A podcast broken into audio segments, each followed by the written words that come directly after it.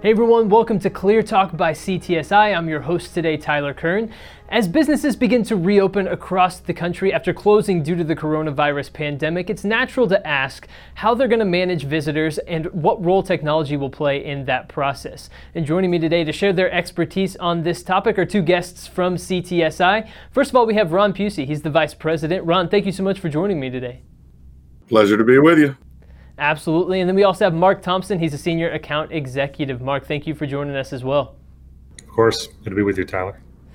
Absolutely. So, Ron, I, I think it's obvious that COVID 19 is still at the top of mind for a, a, lot of people as states gradually begin to reopen. And as businesses and facilities think through how to welcome visitors back into their locations um, and how to manage that process, where should they start? Is it best to start off with the technology and, and then go from there? Or is it best to have a plan and a process for how you want to manage visitors and then add technology on top of that? Well, there there is so much technology out there, so much saturation going on right now that that realistically, without a plan, without a process, without a workflow, without a policy, it's very difficult uh, to deploy a technology to solve something you haven't planned on how you're going to use it. Um, you know, the price ranges of this uh, technology uh, are dramatic.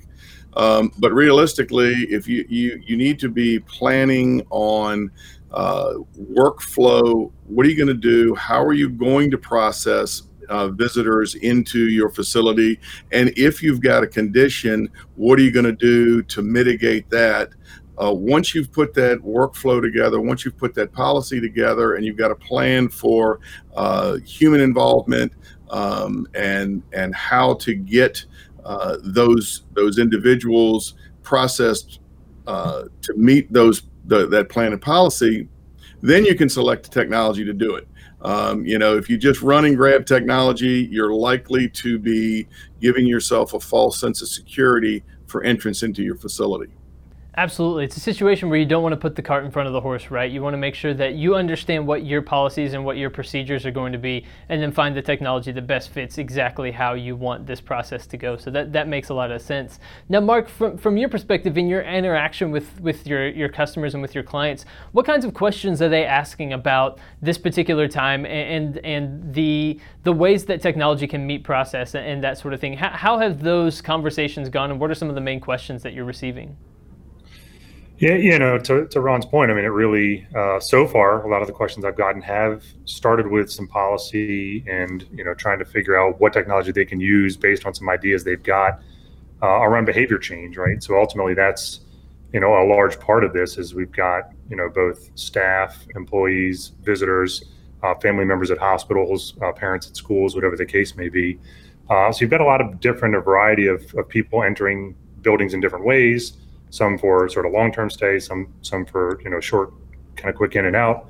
Um, so we've had a lot of conversations around the different technologies that apply to those sort of different entrances and how we're going to manage and mix those in with other technologies that may already exist, right? Security systems, um, both cameras, access control, uh, and you know, and a variety of other things that these um, sort of newer technologies uh, really need to fit into the overall sort of business practices.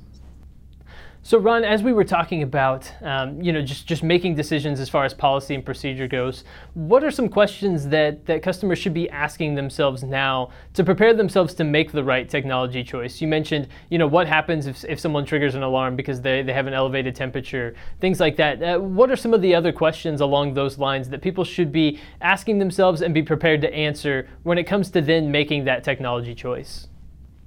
Well, one of the things that uh, that's very important to understand is that most uh, elevated body uh, temperature uh, devices they're not medical devices. So there's there are environmental situations. There's the outdoors. There's uh, your your skin temperature from the sun and different things like that that need to be dealt with so that you you can actually process that individual or those individuals reasonably quickly um, and you sample across them so that you can get a baseline to say okay this is this is likely to be the temperature you know, when you're talking about these temperature variances, you're talking about half a degree, one degree, you know, going from, uh, you know, the outside temperature to the inside temperature might be 30 degrees, but in your body, it could be one, one and a half, uh, you know, so it's very, very important to understand those alarms are apt to trigger if they are, then those uh, those questions need to be asked. What are we going to do with this individual? Are we going to screen them from a medical perspective in an extra screening room? Are we going to just prohibit uh, uh, access? Or you know, these kinds of questions need to be asked because they're uh, unless you're doing some real understanding of how the sampling goes across a group of people, you're liable to just not let anybody in and get a lot of false positives because you haven't really asked all the questions necessary on how are we really going to be able to allow these folks to come in um, uh, with with uh, without triggering alarm every single time they come in. Yeah, that's a great point. You know, there are a lot of parking lots in and around the building that, that I work in, and some people walk further than, than others. And in July in Texas, if you spend longer outside in 100 degree heat, I'm going to guess that maybe your temperature is going to appear elevated compared to somebody who maybe parked a little bit closer and didn't spend as much time outside or had their AC on higher in the car or something like that, right? So all of those different factors probably present different variables that, that you have to think through, right? If you're measuring skin temperature, that's that's absolutely correct. Uh, because people walk to work, they ride their bicycles, they run in their, their cars and their air conditioning. Uh, they may have to stand in, outside in line depending on how your entrance and, and egress to your building is. And so, if you're just measuring skin temperature, you could have variables that give you false positives. So if you don't prepare the facility with which to mitigate and moderate skin temperatures before the measurement, then you're you're you're probably going to get a lot of false positives. Yeah, yeah, that's a that's a really great point. Now, Mark, obviously this has been a, a flexible situation from the get-go. Just people have had to adjust their processes on the fly as uh, COVID-19 kind of took a lot of people uh, by surprise, and and it's been an interesting learning process, I would say, for a lot of different companies and a lot of different industries. And so, that being the case how high of a priority has speed of deployment been when it comes to these solutions, and how does that factor into the decision making for uh, for a lot of these companies? That's a great question, and it really does factor in pretty highly. You know, I think once you start nailing down the technology that might fit, you know, f- for a customer's needs, that's always the next question, right? Of course, price is top of mind, but then, you know, quickly thereafter is speed of deployment, uh, access to support, um, you know, again, ability to interface for both the short short term uh, implementation. To Ron's point, you've got multiple entrances. Are you going to have somebody, a body staffing each one to then watch and screen? Uh, are we going to limit it down to one or two entrances instead of the five that are typically used? Um, so you've got that sort of short term focus and plan. And then long term, like what does this look like as things maybe go back to a new normal? Uh, you know, how are we going to continue to use this technology as a part of our day in, day out process? Right. And does the type of technology uh, change based on that? Do we go from a single scan, uh, single person scan type solution to a multiple person scanning solution? Things like that, right? Uh, do we need to be more accurate than just uh, the skin surface temperature and get into tear duct sampling, things like that? So. Right, right, and, and, you know, Mark, one of the other things that I think is is really important is that these the technology and the process that you choose has to fit into your regular workflow or be worked into a workflow that makes sense for your business, right? Kind of talk me through some of the variables there and what all needs to be considered when you're thinking about workflow and making sure that this can work moving forward for as long as it needs to work. Sure, and, and again, great topic, and and I would tell you that's not even a new conversation, right? So when we mm-hmm. Are deploying uh, or having conversations with customers about deploying technologies. That's always a, a, large part of it. I mean, you could list out all the wonderful bells and whistles and capabilities of sort of any sort of technology based system uh, and quickly find yourself into uh, either it's too complicated to use or it's too cumbersome, right? Or takes too long. And therefore, the adoption rate is really low. And we see that again across the board.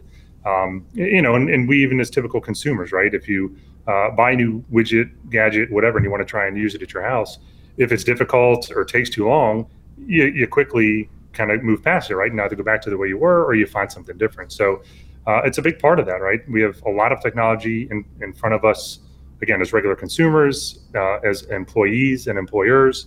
Um, you know, so we're constantly inundated with trying to use these different tools, and so they've got to be somewhat intuitive, um, sort of easy to train on.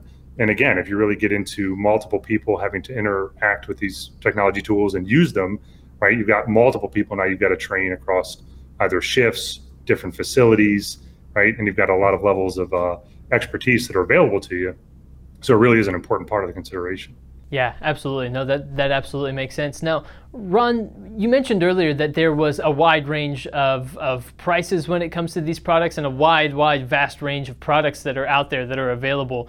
Talk me through some of the, the options, some of the variables that, that go into selecting the right product. So once you have your process and you understand how it's going to fit in your workflow, what technologies um, exist and what are some of the options that are out there?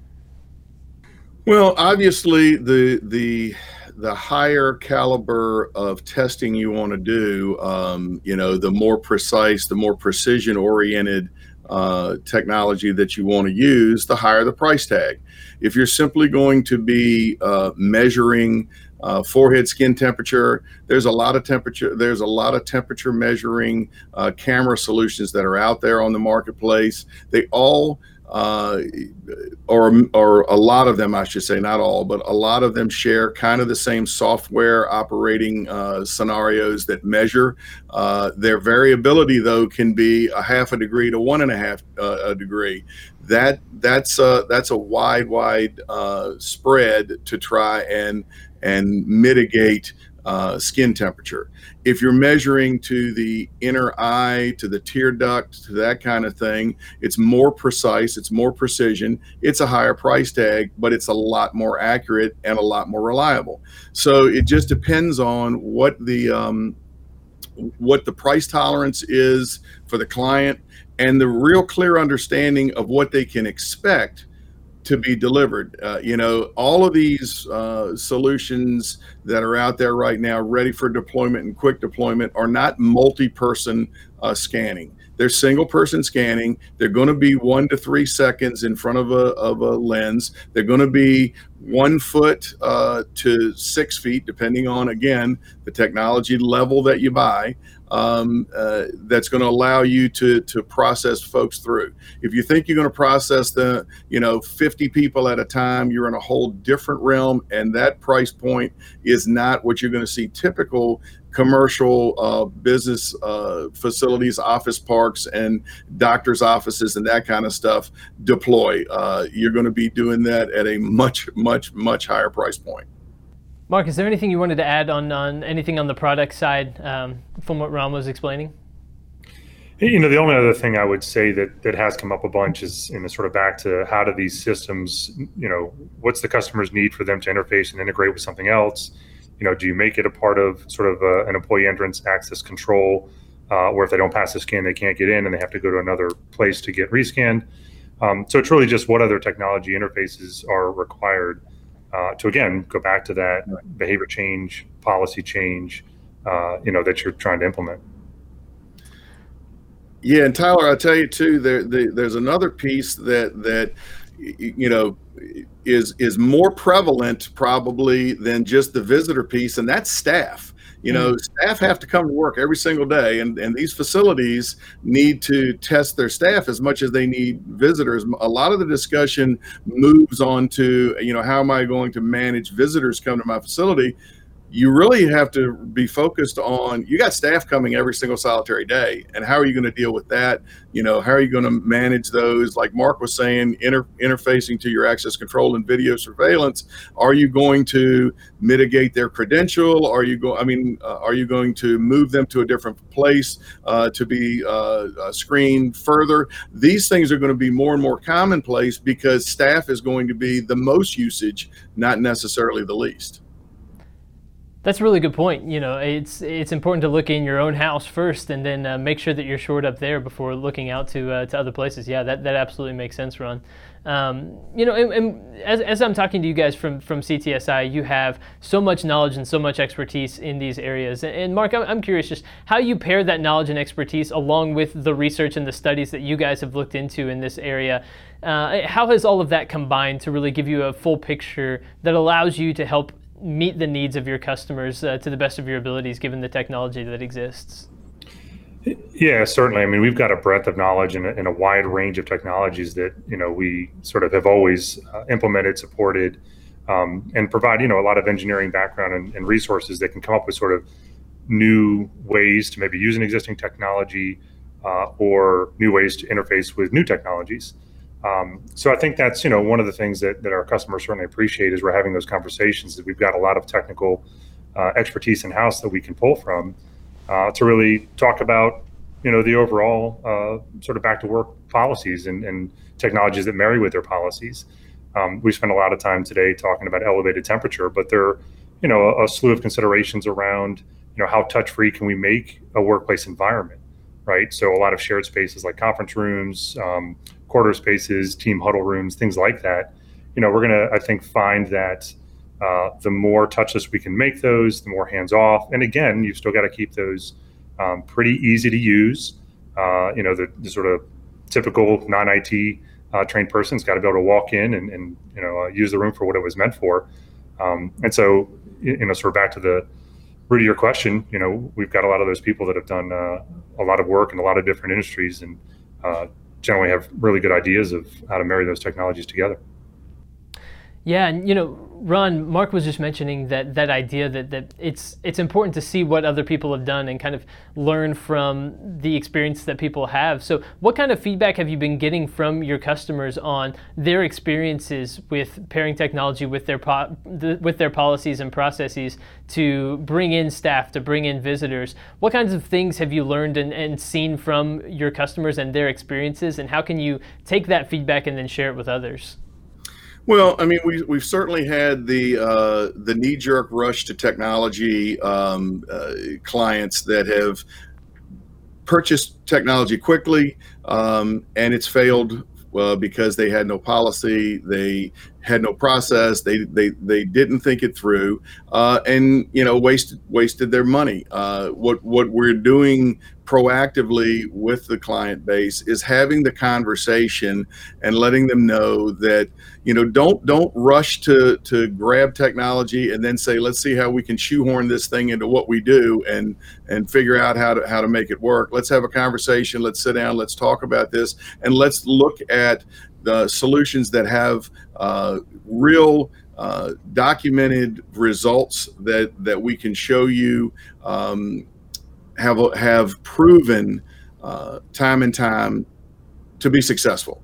Let's not just because it's really a total cost of ownership discussion. It's not really a price tag at the beginning. It's a total cost because there are those considerations that are not just technology but are human resource um, that are costs associated with with these technologies. Uh, that if you don't think about, you find out, oh my gosh, I've purchased something that now I've got to really have uh, more more human beings managing this thing that and less automation because I purchased the wrong technology. That's a great point. That is a that is a fantastic point. Now, uh, Mark and Ron, before we wrap up, I wanted to open up the floor to you. Is there anything else that you want to share uh, with our viewers, with our listeners today, before we uh, before we uh, wrap this episode up, when it comes to uh, you know welcoming staff and visitors back into facilities? Well, I would uh, I would simply say that um, there are a, a myriad of technologies that are really available to our client bases today. There is elevated body temperature. There is video uh, uh, visitor management systems. There is integrations to technologies. We are well versed in it. We we employ a tremendous amount of engineering resources, and we do real time, real life testing of technologies in inside of CTSI before we start recommending. We want to see that they work. We want to see that they live up to their pro- proclamations before we go recommending anything uh, to a client. So, um, uh, our suggestion and, uh, and and a very very strong suggestion is manage to a policy, a workflow, a process first, manage to your te- the technological uh, purchase second. I think that's fantastic advice and a, and a really good word to, to wrap up on, just in, in terms of summary. And uh, it's important for people to know that you don't have to fly blind on the, this sort of thing. There are experts uh, like the people at CTSI who can walk you through this process, make sure that you're making the right decisions for what your objectives are. And so um, it, has been incredible to learn a little bit more about what those questions uh, are that can be asked and what solutions exist out there. So, Ron Pusey and Mark Thompson, thank you so much for joining me today here on Clear Talk by CTSI. Thanks, Pleasure.